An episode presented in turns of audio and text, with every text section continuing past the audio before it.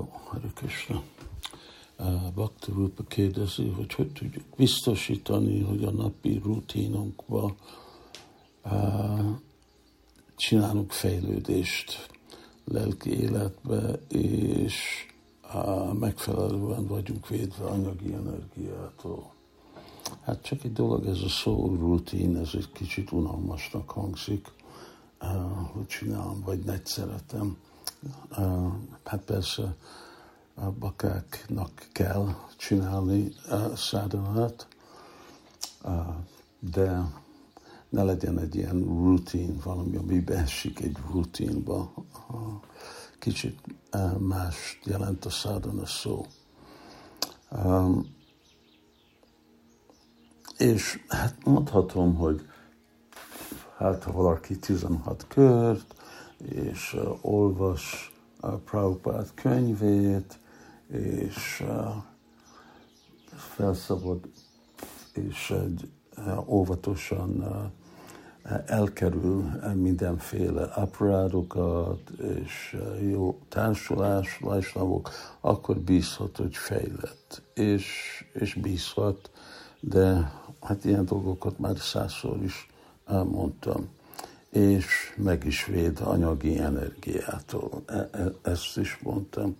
De inkább amit szeretnék hangsúlyozni, hogy uh, honnét tudjuk, hogy fejlődjünk, uh, hogy uh, gondolkodok a, a versre, uh,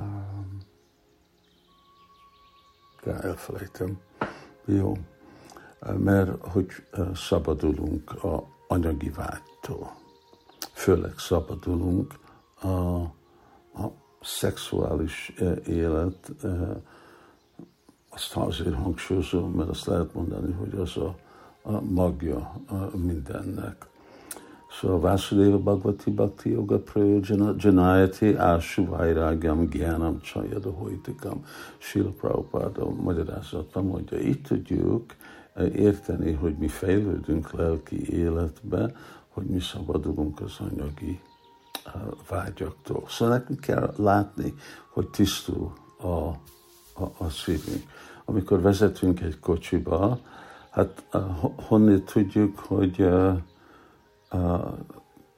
közelítjük a, a, a célunkat. Hát kell látni, hogy uh, vannak uh, annak jelei, és, és vannak, azt hiszem bakták már uh, elég jól tudják a mai nap, a dósvara, a szádhuszanga, stb., hogy itt vannak más szintek a Krishna tudatban, hogy hogy haladni előre, Uh, és ezeknek van mind uh, jellemzői, és akkor nekem kell, nekünk kellene tudni ezeket a jellemzőket, és látjuk, hogy mi megyünk el. Jó, hogyha uh, honnét tudom, hogy közelítem uh, Budapestet, amikor jövök uh, Debrecenből, hát azért, mert akkor, ó igen, itt van Szolnok, és akkor átmentem Szolnokon, és itt van a következő a városok, és így.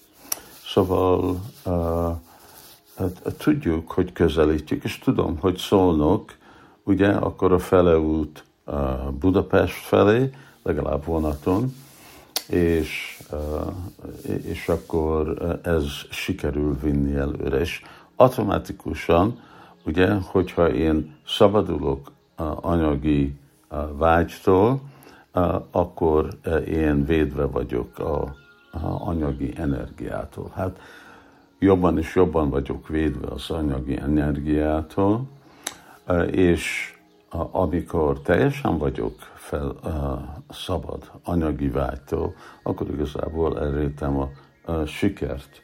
Szóval ebből kellene látni, és így látjuk, hogy szabad vagyunk az anyagi energiától.